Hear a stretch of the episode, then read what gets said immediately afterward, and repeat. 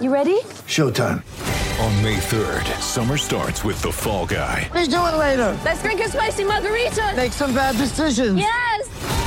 Audiences are falling in love with the most entertaining film of the year. Fall Guy. Fall Guy? Fall Guy. That's what the poster said. See Ryan Gosling and Emily Blunt in the movie critics say exists to make you happy. Trying to make it out? Nope. Because I don't either. It's not what I'm into right now. What are you into? Talking. Yeah. The Fall Guy. Only in theaters May 3rd. Rated PG-13.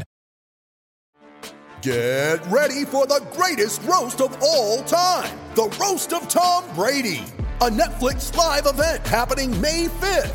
Hosted by Kevin Hart, the seven-time world champion gets his cleats held to the fire by famous friends and frenemies on an unforgettable night where everything is fair game. Tune in on May 5th at 5 p.m. Pacific time for The Roast of Tom Brady, live only on Netflix.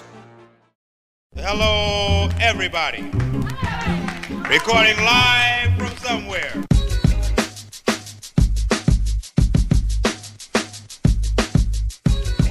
What's good, everyone, and welcome back to another episode of Skates and Plates on the Hockey Podcast Network. I'm your host, Brandon Rewicki. Thank you so much for taking the time to tune in. I want to start things off with a proclamation. I've done it. I figured it out. I finally did it. Like all great ideas, it came to me while I was in the shower the other day, and two things popped in my head. First was, good Lord, do I ever have to lose some weight? But that is neither here nor there. Number two was, I figured out not only the ideal lineup for the Winnipeg Jets forward core this upcoming season, I found a way that the Jets can stake claim to one of the three, that's right, a top three lineup up front in the entire NHL. I found a way to do it. We'll get to that in a minute. I do want to mention that later on in today's episode, it's the first of many, many interviews to come here where we'll speak with a member of the local food scene here in Winnipeg and in Manitoba. We're going to try to bring some awareness, make sure we buy local, shop local, eat local during some tough times for small businesses here. I'm going to be talking with Mike Del Buono. He's the owner of King + Bannatyne, the little sandwich shop on the corner. Some of the best sandwiches you'll ever eat, I promise you. But if you don't believe me, the Winnipeg Jets actually have King + Bannatyne cater for them on their team trips, on their road trips, as well as after practices. It's an outstanding story. You got to hear it. Mike's going to explain that in a little bit, and we'll dive into some other things in and around the little sandwich shop around the corner. But as always here on Skates and Plates, we start off with the Winnipeg Jets, and I guess it's time to explain my theory to you guys. My theory on how to make the best Jets lineup up front this season. For those that missed it in episode number 1, we actually dove into the state of the franchise, a look at where the Winnipeg Jets rank across the NHL in various departments, forwards, defense, goalies, coaching, GM. We're going to get to all that. But last week we looked at the forward core, and I had them at 9th in the NHL. So a top 10 forward core still very good. I think there's improvement. And I'm going to explain to you my theory, my out there take on how the Winnipeg Jets can make this possible. The only thing I'm going to ask, though, is just please listen to this with an open mind, okay? It might be a little bit out there, but I swear I'm going to convince you by the end of this that this is how the Jets should line up this season. Will it happen? Yeah, probably not. But I think it should happen. And if it does happen, maybe their fortunes could take a turn for the better this season. So when it comes to the Jets lineup, and look, we talk about it on the big show, throughout TSN 1290 all day long about what Paul Maurice should do, who should line up where, and I'm pretty sure we've heard it all at this point, right? Switch it up at the top 6, Lowry to the 4th line, give young kids a chance, yada, yada, yada, all that crap.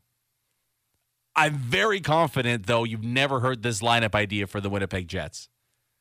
So let's dive into it. By the way, if you want to give me a reaction to this idea, to where the Winnipeg Jets rank across the NHL in terms of their forward core, hit me up on Twitter at Brandon_Rewicki. I will tell you right now that for next episode that's going to drop on Friday, it's going to be a mailbag, a fun bag. I'm going to answer each and every single one of your questions, opinions, comments, whatever it is.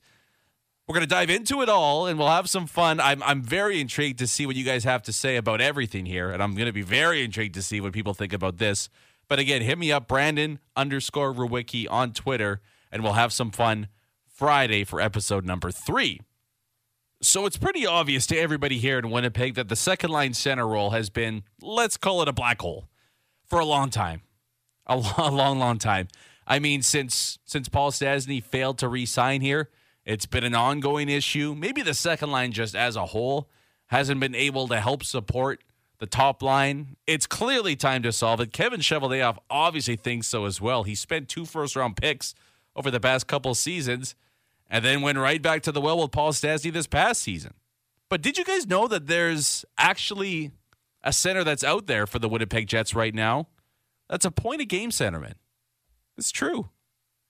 He's big, not bad on draws, but physical, all the intangibles you could want, solid defensively, a big-time leader. I mean, doesn't that check off all the boxes on any centerman you want? A big, physical, point-per-game guy right down the pipe. Wouldn't you want that guy? So how did we get him? You move him off the wall. It's Blake Wheeler. My theory is that even with the acquisition of Paul Stastny, that Blake Wheeler should be the second-line center on the team going into this season, and that Paul Stastny should actually drop down and be the third-line center, which would then in turn drop down Adam Lowry to be the fourth-line center. But that's my theory, that the Winnipeg Jets could potentially have a top 3 forward group in the NHL if Blake Wheeler is their second-line center. Let me explain a little bit further here. Just going by what happened last season. We might forget this, but Blake Wheeler had a pretty rough start to the year. Just 8 points in his first 16 games. But everything changed once Brian Little suffered that just horrendous injury on November 5th against the New Jersey Devils. Because after that point, Blake Wheeler was moved back into that spot at center, this time as a second-line center. He stayed there for the majority of the season. And he didn't move back to full-time right wing until Cody Egan was acquired on February 21st. Now, Blake Wheeler was outstanding to end the season. He had 8 points in his last 9 games playing on the right wing on that top line. No questions there. I think people completely forget how productive Blake Wheeler was down the middle last year. And for those that don't know or want a refresher, what Blake Wheeler's offensive production was like playing center, Blake Wheeler was on pace for over a point a game. 90 points per 82 games, just to be exact. And he was doing so in under 20 minutes a night, by the way. Right? So he's not getting top-line minutes, yet he produced like one of the elite centermen offensively in the NHL. In fact, I would go as far to say that you could make the case last year that Blake Wheeler was the best setter on the Winnipeg Jets. He produced right on par with what Mark Scheifele did offensively, did it in less minutes, and was better defensively. So why are we talking about Blake Wheeler playing center? I can understand some arguments against it. To me, there's 3 that pop to the top of my head why Blake Wheeler shouldn't be a centerman this season. And number 1 is maybe the obvious one. Well, he doesn't want to. He's a winger. He wants to play out there on the wing.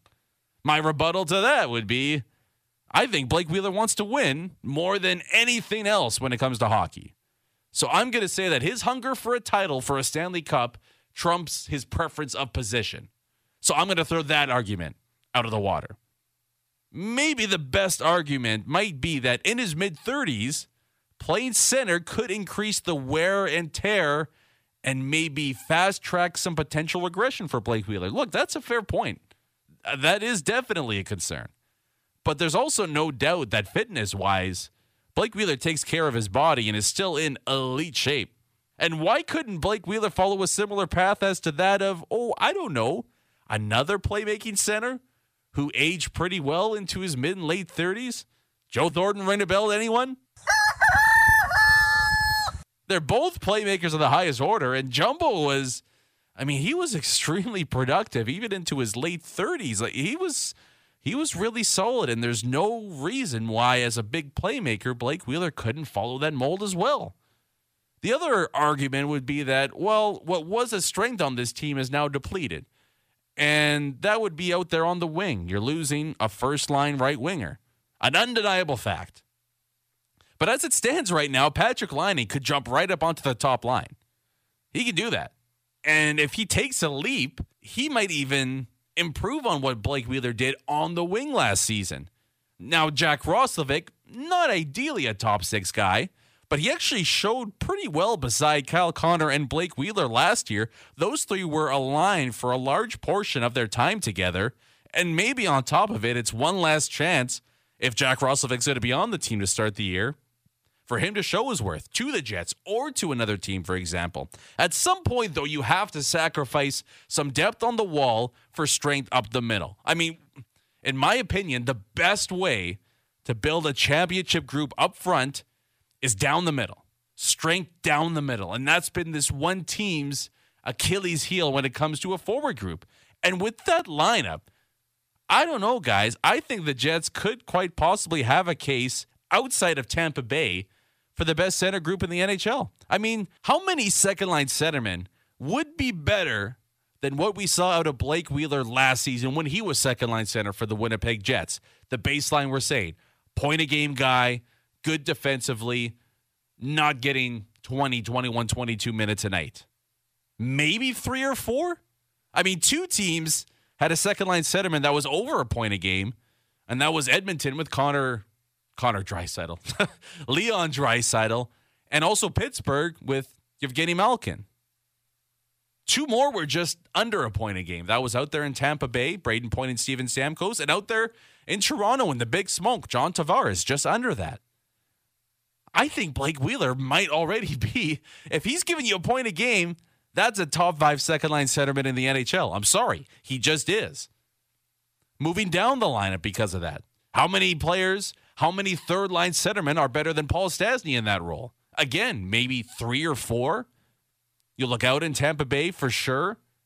Charlie Coyle in Boston. Maybe there's 1 or 2 other, but guys, I don't know. You can count on one hand the amount of teams that would have a better third-line centerman than Paul Stastny.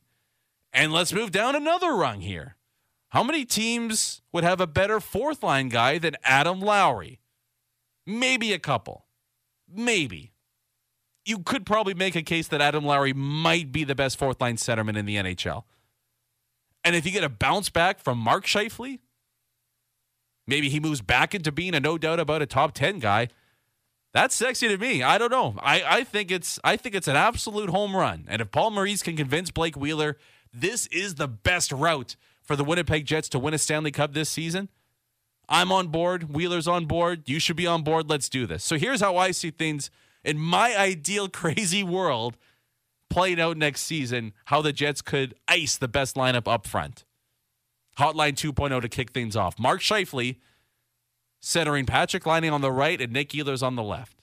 I think there's a lot of fans out there that, regardless of what happens, that's the top line they want to see. And in this scenario, that still stays intact. You would then have a second line of Blake Wheeler centering Kyle Connor, 40-goal scorer Kyle Connor, and Jack Roslovic on his right side. Now, I'm not necessarily married to Jack Roslovic being in the top 6 in this scenario. If you wanted to move a Comp, a Perreault, somebody else up, I'm all ears.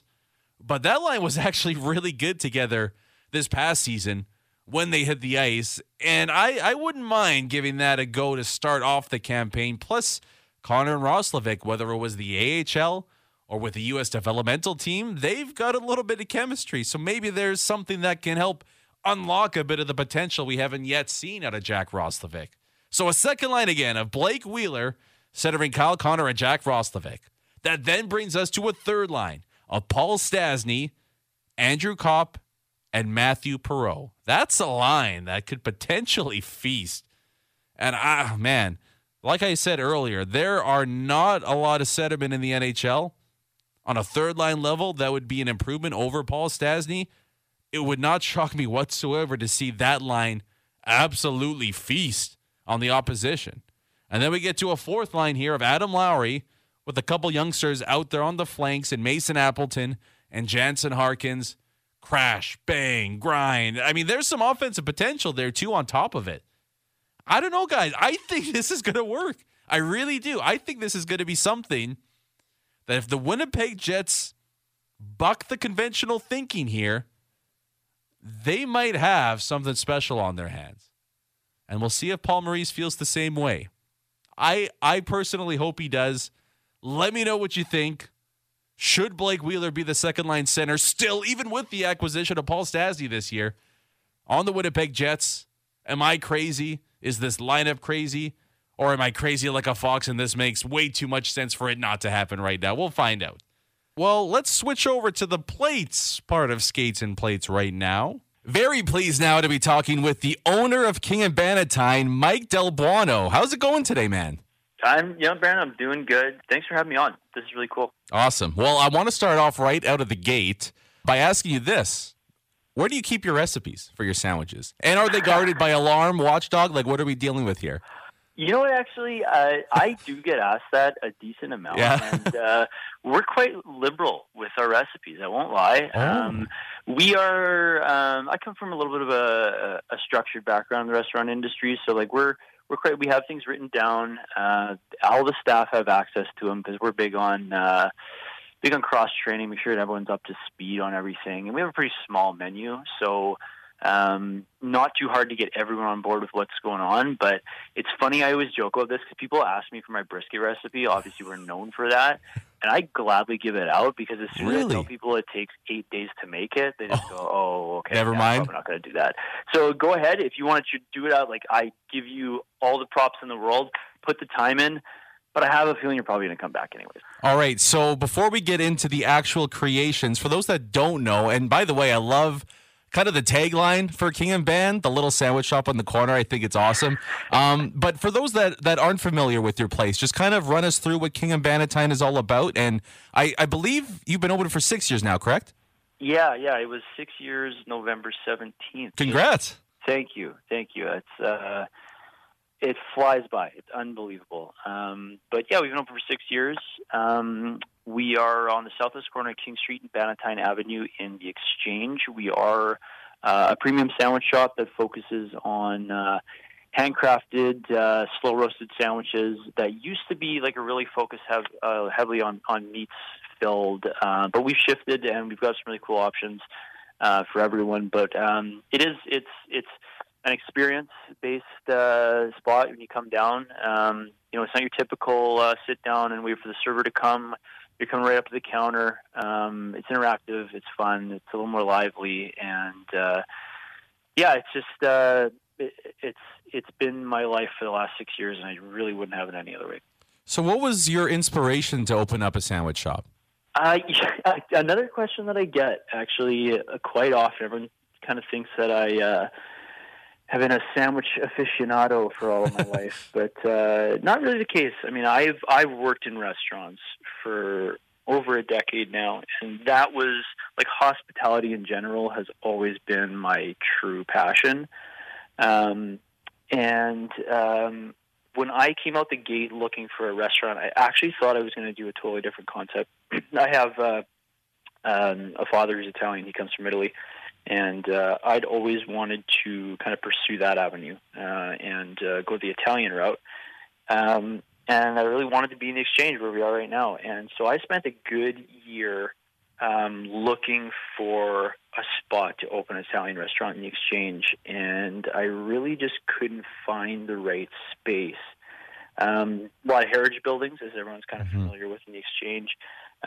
It's a little harder to deal with spaces in those types of buildings.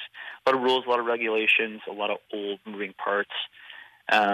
So after a while, I kind of had to take a look at what I was doing, and I had to make a decision. And it was, do I really want to stick with this concept that requires ventilation and this and a bunch of equipment that's hard to get into these heritage buildings, or do I really want to be in the Exchange, and do I have to change what I'm opening up to be in the Exchange? And in the end, I really decided that I wanted to be in the Exchange more than do my original concept. And so I had to start looking at concepts that could fit in the spaces that I'd seen.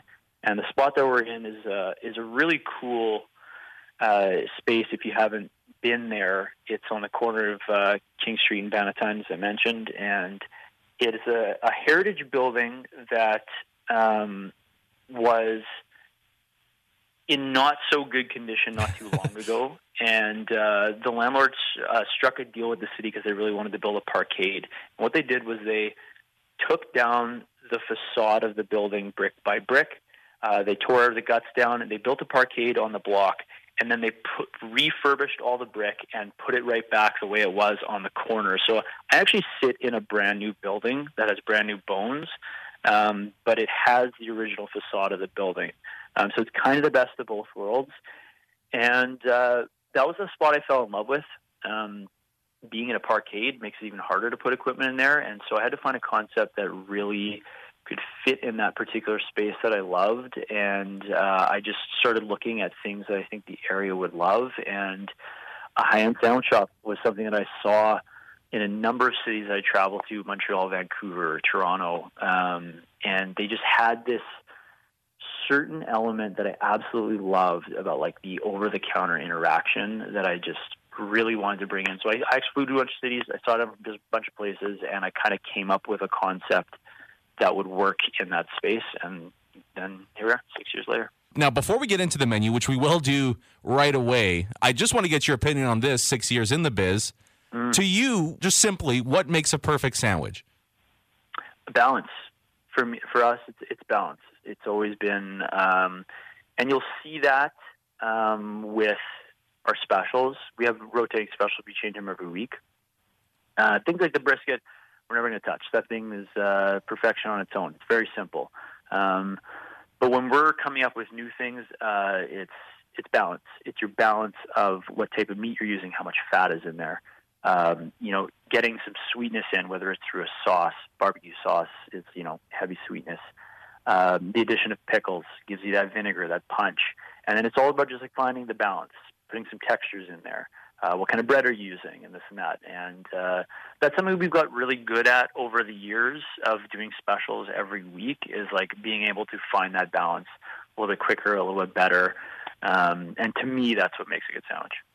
All right, so we've kind of danced around it enough here, so we'll just jump into it. I know my dad listens, and he's going to be pissed at me for saying this, but a lot of people love cooking brisket, but like you touched on, they can't quite hit it out of the park like you guys. Like, there's so many little intricacies that go into it. Can you just help everybody out that tries? But what goes into making your perfect brisket? So first thing I tell people all the time is moisture. That's one thing that people tend to overlook because when they think of brisket, they think of a smoker and they think of smoked for a very long time. But if you just smoke something for a very long time, it's going to be dry. And so that's typically how people will tackle brisket their first time is they got the smoker and they really want to do a big piece of meat. And it's awesome. But I always try and tell people, like, you're going to do the low and slow, but at some point make sure that there's some moisture in there. So you can do one of two things is you can let it smoke on the grill as is for a couple hours and then tent it, cover it with some liquid inside so that it starts steaming, or introduce moisture into the smoker at some point in a water pan, or if you want to flavor it, some beer, juices, anything like that to keep the smoker moist. The number one thing to remember is a brisket is a muscle. It's the breast of the cow. So it's a really hard thing that you got to cook for a long time, but you also have to break down the muscle in there and the tissues to make it nice and tender. And if you do it right, it works out super well. But that moisture is what breaks it down the most. And so, like, a place that does make that famous pastrami, it is smoked. It's smoked meat, but they also steam it. And that's how we do ours as well. We steam ours overnight for about 10 hours.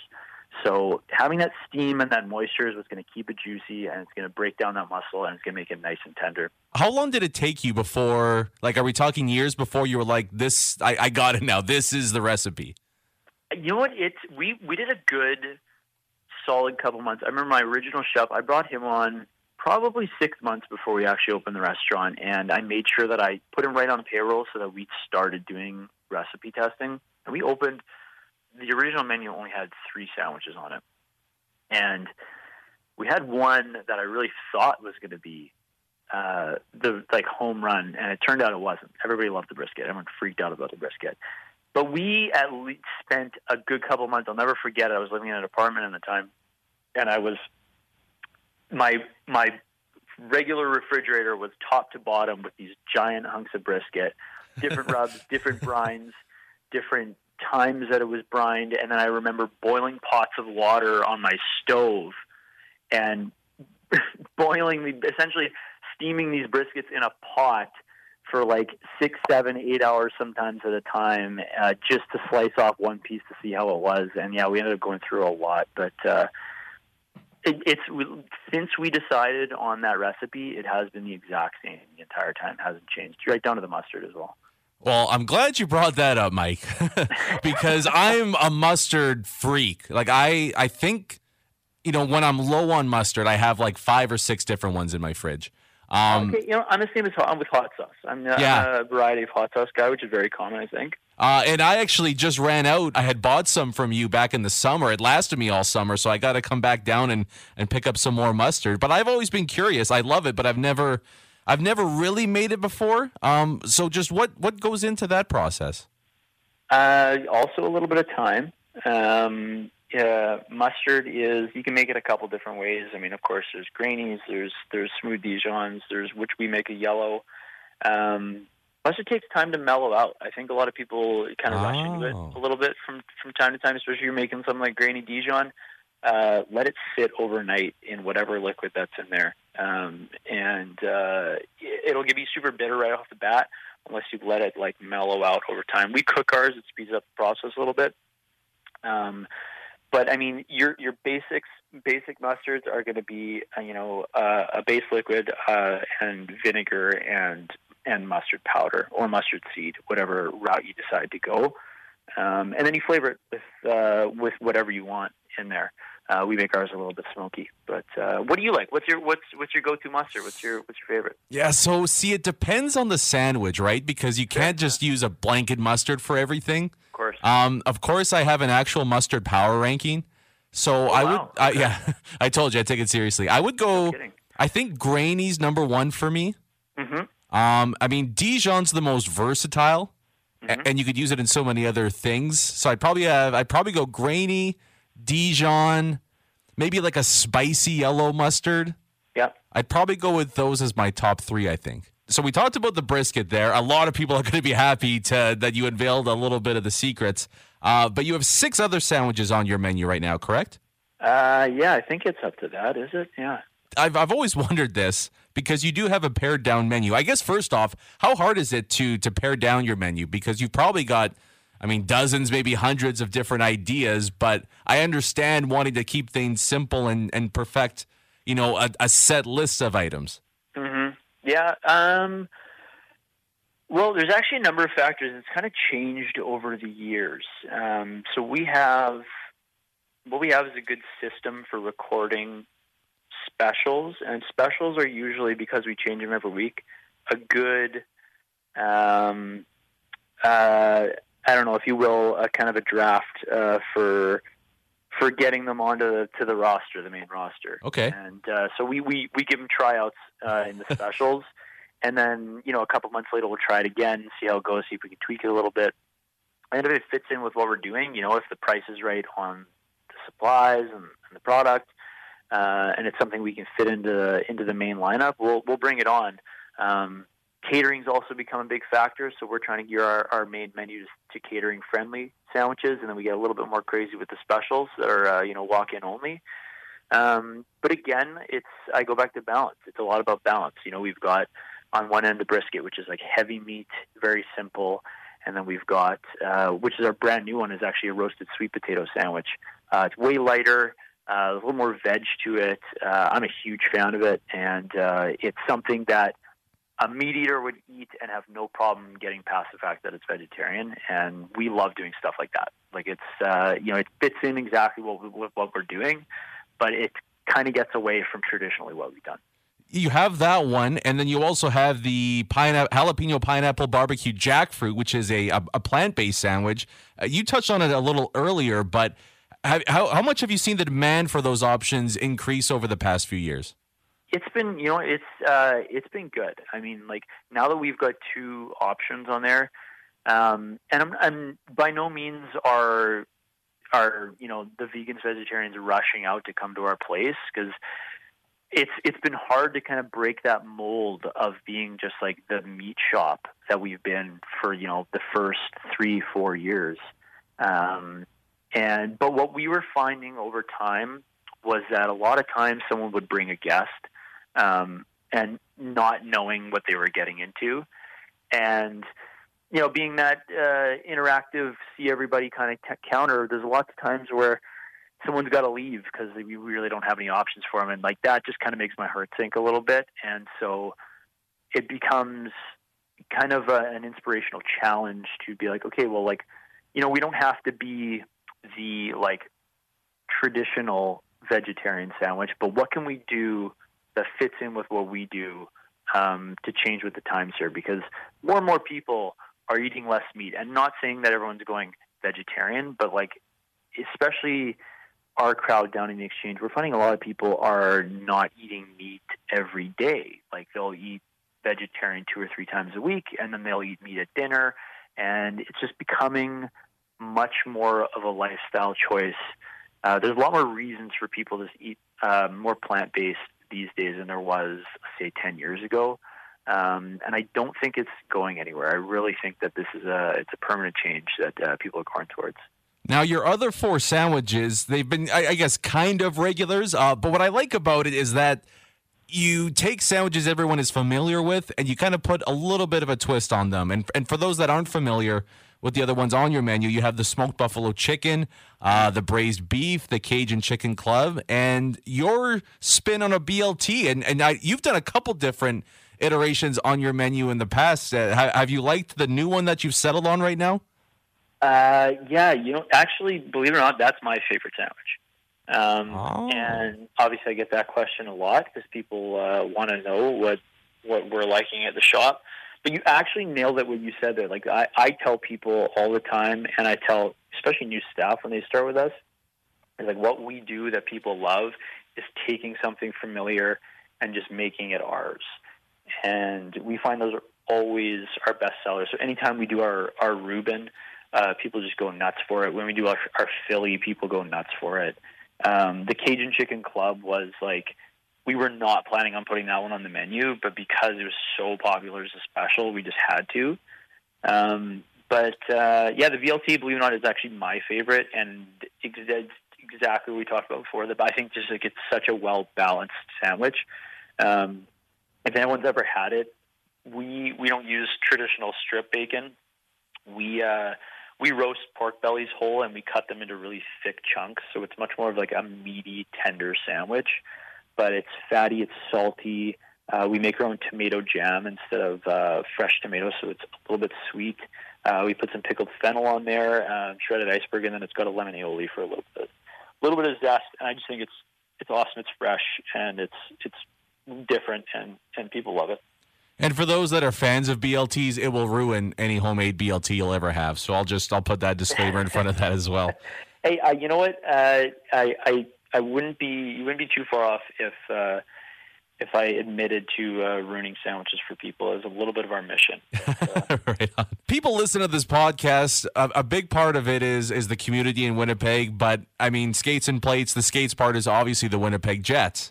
And a little birdie tells me that you have a pretty sweet connection with the local hockey team. Is it safe to call you guys the unofficial sandwich supplier of the Winnipeg Jets?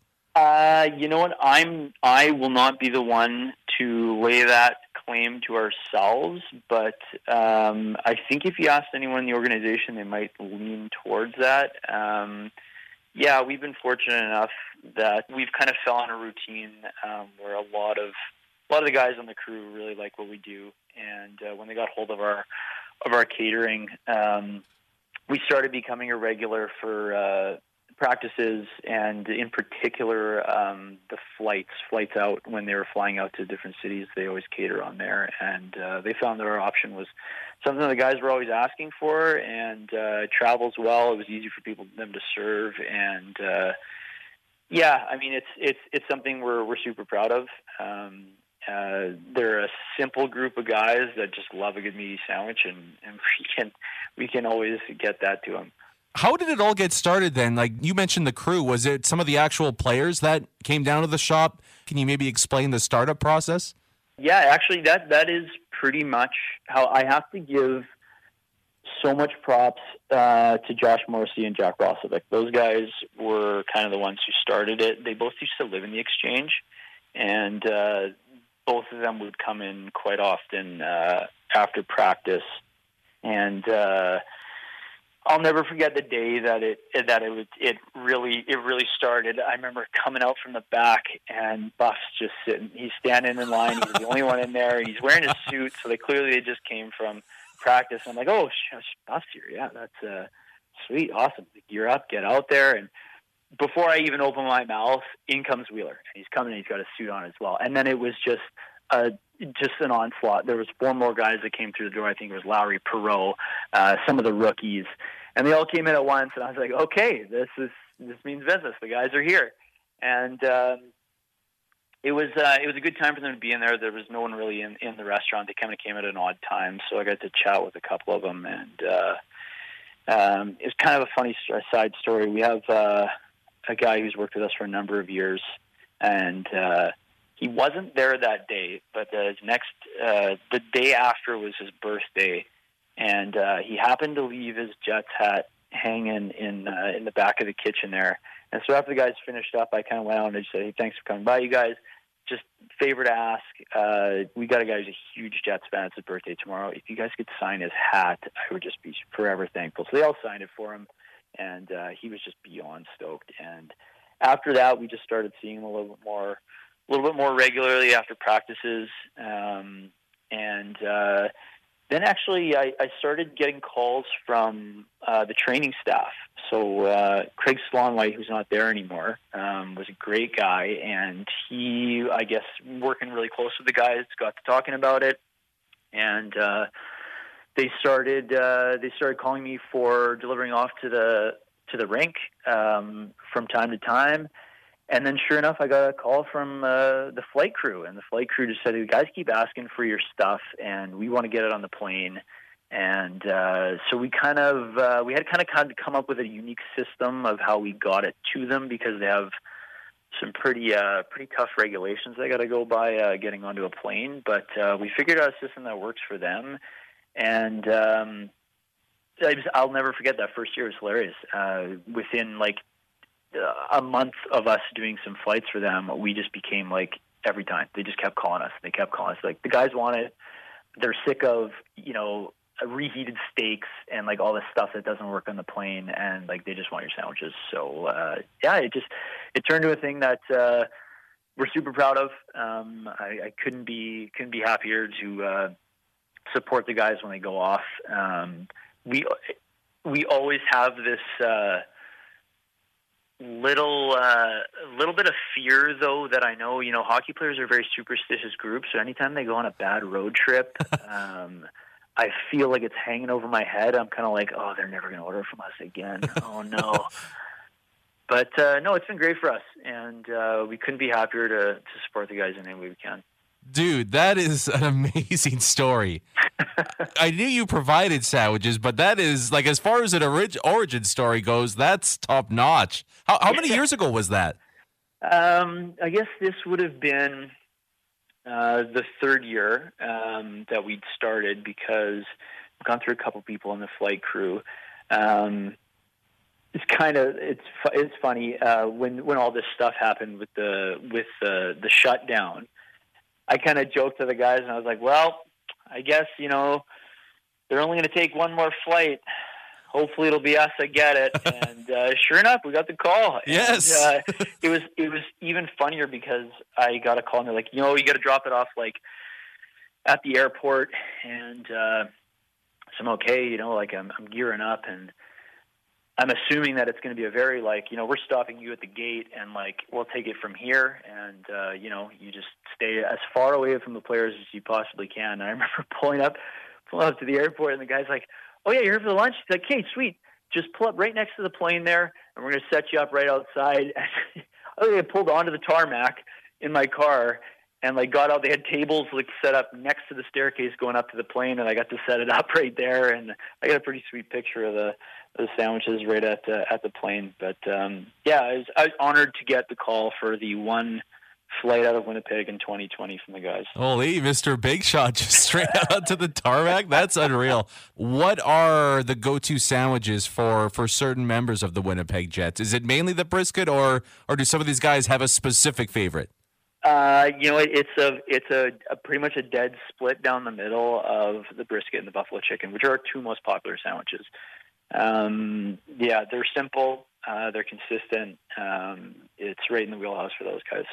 Have you ever thought about naming or creating a sandwich with one of the Jets players in mind? I would do it if the request was there, but I'll leave it to those guys to come. Maybe we'll get a little bit of their input on what they'd like to see on one of them. When you make the sandwiches, are you in contact with? I mean, the first thing I think of is, I guess, the fitness and conditioning team. Do they have any like specific dietary restrictions or anything like that, or is it just, hey, make the sandwiches, make them as good as you normally do, and away we go? Yeah, you know, I thought it would be kind of regimented. It depends who's ordering. When you do get the fitness conditioning coach, they're a little bit more, they'll probably choose the veg-heavy side, you know, the coleslaw instead of potato salad. But by and large, the guys are pretty straight. I know there's one nut allergy on the team, but that's about it. It's pretty straightforward. They just like what we do. Well, hopefully the Jets get back in action soon. And, I mean, who knows when that's going to happen with 2020 and everything like that. And hopefully you can get back to feeding the boys right away. But I have to bring this up because, I mean, it's still ongoing and we're still dealing with the second wave right now in Winnipeg. Can you maybe just explain to our listeners how you guys have had to adjust over the last few months, and what's it been like dealing with being in the food business during the pandemic? Yeah, I mean, it's a unique time, that is for sure. It's been all over the map. You know, as everyone knows, we're kind of in this odd situation in Manitoba where we just had just a great summer of really no worries, and it's starting to come back at us. But I'll start off by saying that we, in the restaurant business, if you're going to look at it by segments, are in a very fortunate segment to be in the restaurant business right now. There's a number of places that are mandated to close down, you know, down the street from us, the King's Head, for example, because of the license that they hold, they're not allowed to be open at all. We've been fortunate enough that we operate in a space where we can still provide takeout. We can still provide our catering. Those are programs that we've had from day one. So it wasn't a big adjustment for us to get into that stuff. But there are a lot of places out there, especially ones that haven't been around for so long, that are really like working to change their business models right now. But we did have to make a number of changes that especially when this first all started coming down, when everybody was kind of in the same boat of like the full shutdown. I had actually gotten back. I was in Bali up until 2 days before the official lockdown. So I got back, and it was immediate into quarantine before it was mandated to do the quarantine. But I had some time to kind of reflect on what was happening. A lot of restaurants just started closing down on their own, and I commend everyone that did make that step when they didn't have to close down, because I think it's a noble thing to do, and we followed suit. And we had some time to just like kind of figure out how we were going to fit into the landscape. I went to the restaurant, I painted the walls, and after I was done with that, I was like, hey, well, we got to do something because I'm going to be bored if I don't. And in that time, I was talking to a lot of people around grocery stores. You know, a lot of stuff was closed down. In particular, deli counters were. I kept hearing that from a lot of people. And so we kind of snapped to it. I brought Chef back, and him and I came up with something that, you know, we're familiar with, which is meats, and we came up with a full a full deli menu of cold cut meats that we were packaging for people because they really couldn't get their hands on any at all. And we threw up an online menu of house-made cold cuts. So our brisket, we were making a Cajun roast turkey, some roast ham, and then we were, packaging up our pickles, potato salad, coleslaw. We were doing soups, just trying to get people everything they would normally be able to get that they couldn't get their hands on. And we just had this unbelievable wave of support from people. And we did that for, it must have been about a month until the province, said you can open patios. And so we scrambled to put our patio together with our neighbors, Joe Sabi there. And from then on, we were allowed to start doing takeout. People could sit outside. And that's kind of how we fared for most of the summer. We were doing the outdoor seating, which was good, as good as it can be. I mean, being downtown, we thrive off of people that are working. We cater to the people in the offices that are on their quick lunch breaks. So when people aren't in the office, it's just natural that we're not as busy. So the community came out, and they still are unbelievably to support us. And this second wave has been a little different. We didn't go back to the deli menu route, but there was a cool kind of project that we took on in the exchange. I don't know if you heard of the Bijou Patio that popped up, but that was a group effort by a number of businesses in the exchange that I ended up helping with a ton. We opened up a patio next to the Cube in Old Market Square with basically a shipping container bar and a really unique ordering system that I kind of spearheaded to allow people to order at the picnic table in the bar outside from any of the restaurants around there. And then we had runners that would go pick up the food for you and drop it off. It was a great success. It helped a ton of restaurants out in the area, and we're looking forward to next year when we can do it again, and hopefully without all this madness that's going on. But it's a unique time. January, February is always the slowest time of the year for any restaurant. So that's kind of an impending slowdown that's coming our way, and you pair that with rising numbers, and it's going to be interesting. It's going to be a tough time, but you know what? We're a resilient bunch, and I really think that people are going to come through stronger on the other side of this all. Yeah, and we're hoping for the best for you and everybody down there, man, 100%. And look, this speaks, you touched on some of the difficulties you faced and are maybe likely to face over the next little bit, but I think it speaks to how good of a crew that you've spearheaded, that you lead down there. I saw this on your Instagram page just a little while ago, but you still took the time and helped provide a group of teachers with a safe catered lunch. Is that correct? Yeah. We actually, we got to the last couple weeks. Actually, we got in touch with some administration at school divisions. We had one division order off us. Must have been a couple weeks ago. They were doing kind of a coordinated effort where they were sending out to a number of teachers, and we helped them put that together. And from there, I mean, like I'm sure there's some people listening that are either teachers or no teachers. I would say they are going through some of the toughest times right now, alongside any healthcare worker or anyone that just has to be at work in general. And so it's really cool to be able to feed them. I know that, administration really is looking for ways to brighten their days. And we were fortunate enough to be a small business that they also supported at the same time. And last week we got to feed 8 different schools, teacher staff, admin staff. They're just such a deserving bunch right now. So honored to be part of that. That's awesome. What a great story. So we're just about done here. We'll have a little fun before we go. I will tie this right back around to the Winnipeg Jets. So I'm wondering, since you mentioned how generous you are with your recipe sharing, let's say it's game one of the Winnipeg Jets season sometime, January, February, whenever it may be. What is your go-to sandwich for that Jets game day? Whether it's on or off your menu, just what do you think of when you hear the perfect game day sandwich? The perfect game day sandwich is going to be one of the ones that the guys order. It's one of our two most popular. It's the brisket or the buffalo chicken. You're going to have to go with the potato salad on the side because we are known for that.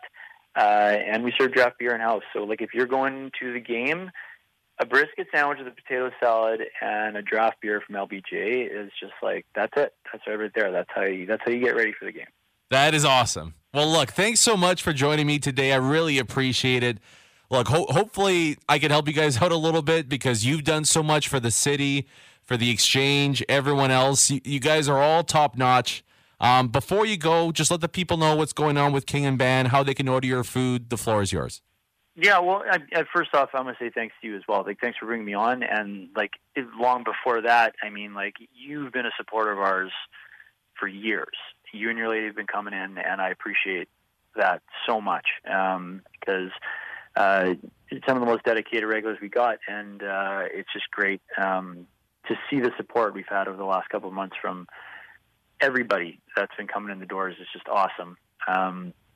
But in terms of from us, I mean, like, we are right now at the moment still open doing takeout. You can come into the store, but we also have an online ordering system. You can order, pay online, come pick up, or we even do curbside. We'll run it out to you. You just got to call us, let us know you're there. And then catering. I mean, we got online. You can fill out catering requests through there. But we always love when people come to see us inside. It's safe. We're taking all the precautions, but that's what we're all about. We're all about people inside and that experience, right?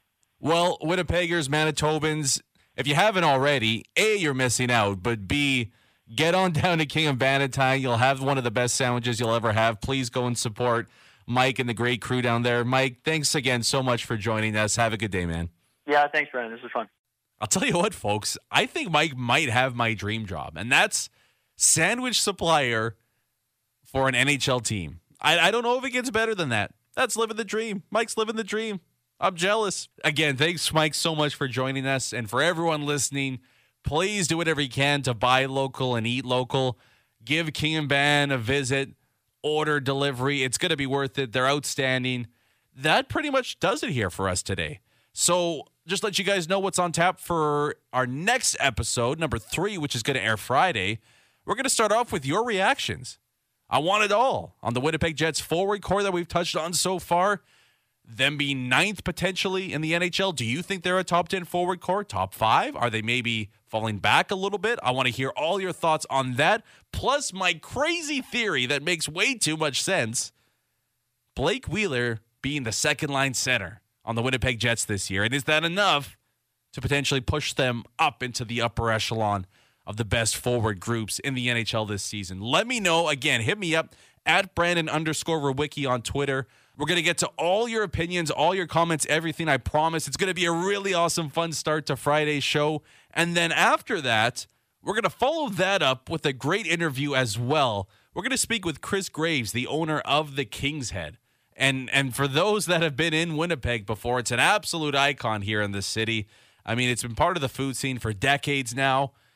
Chris is going to join us. He touches on just how the King's Head is trying to find a way to adapt and survive here amidst the pandemic. It's a really, really great listen.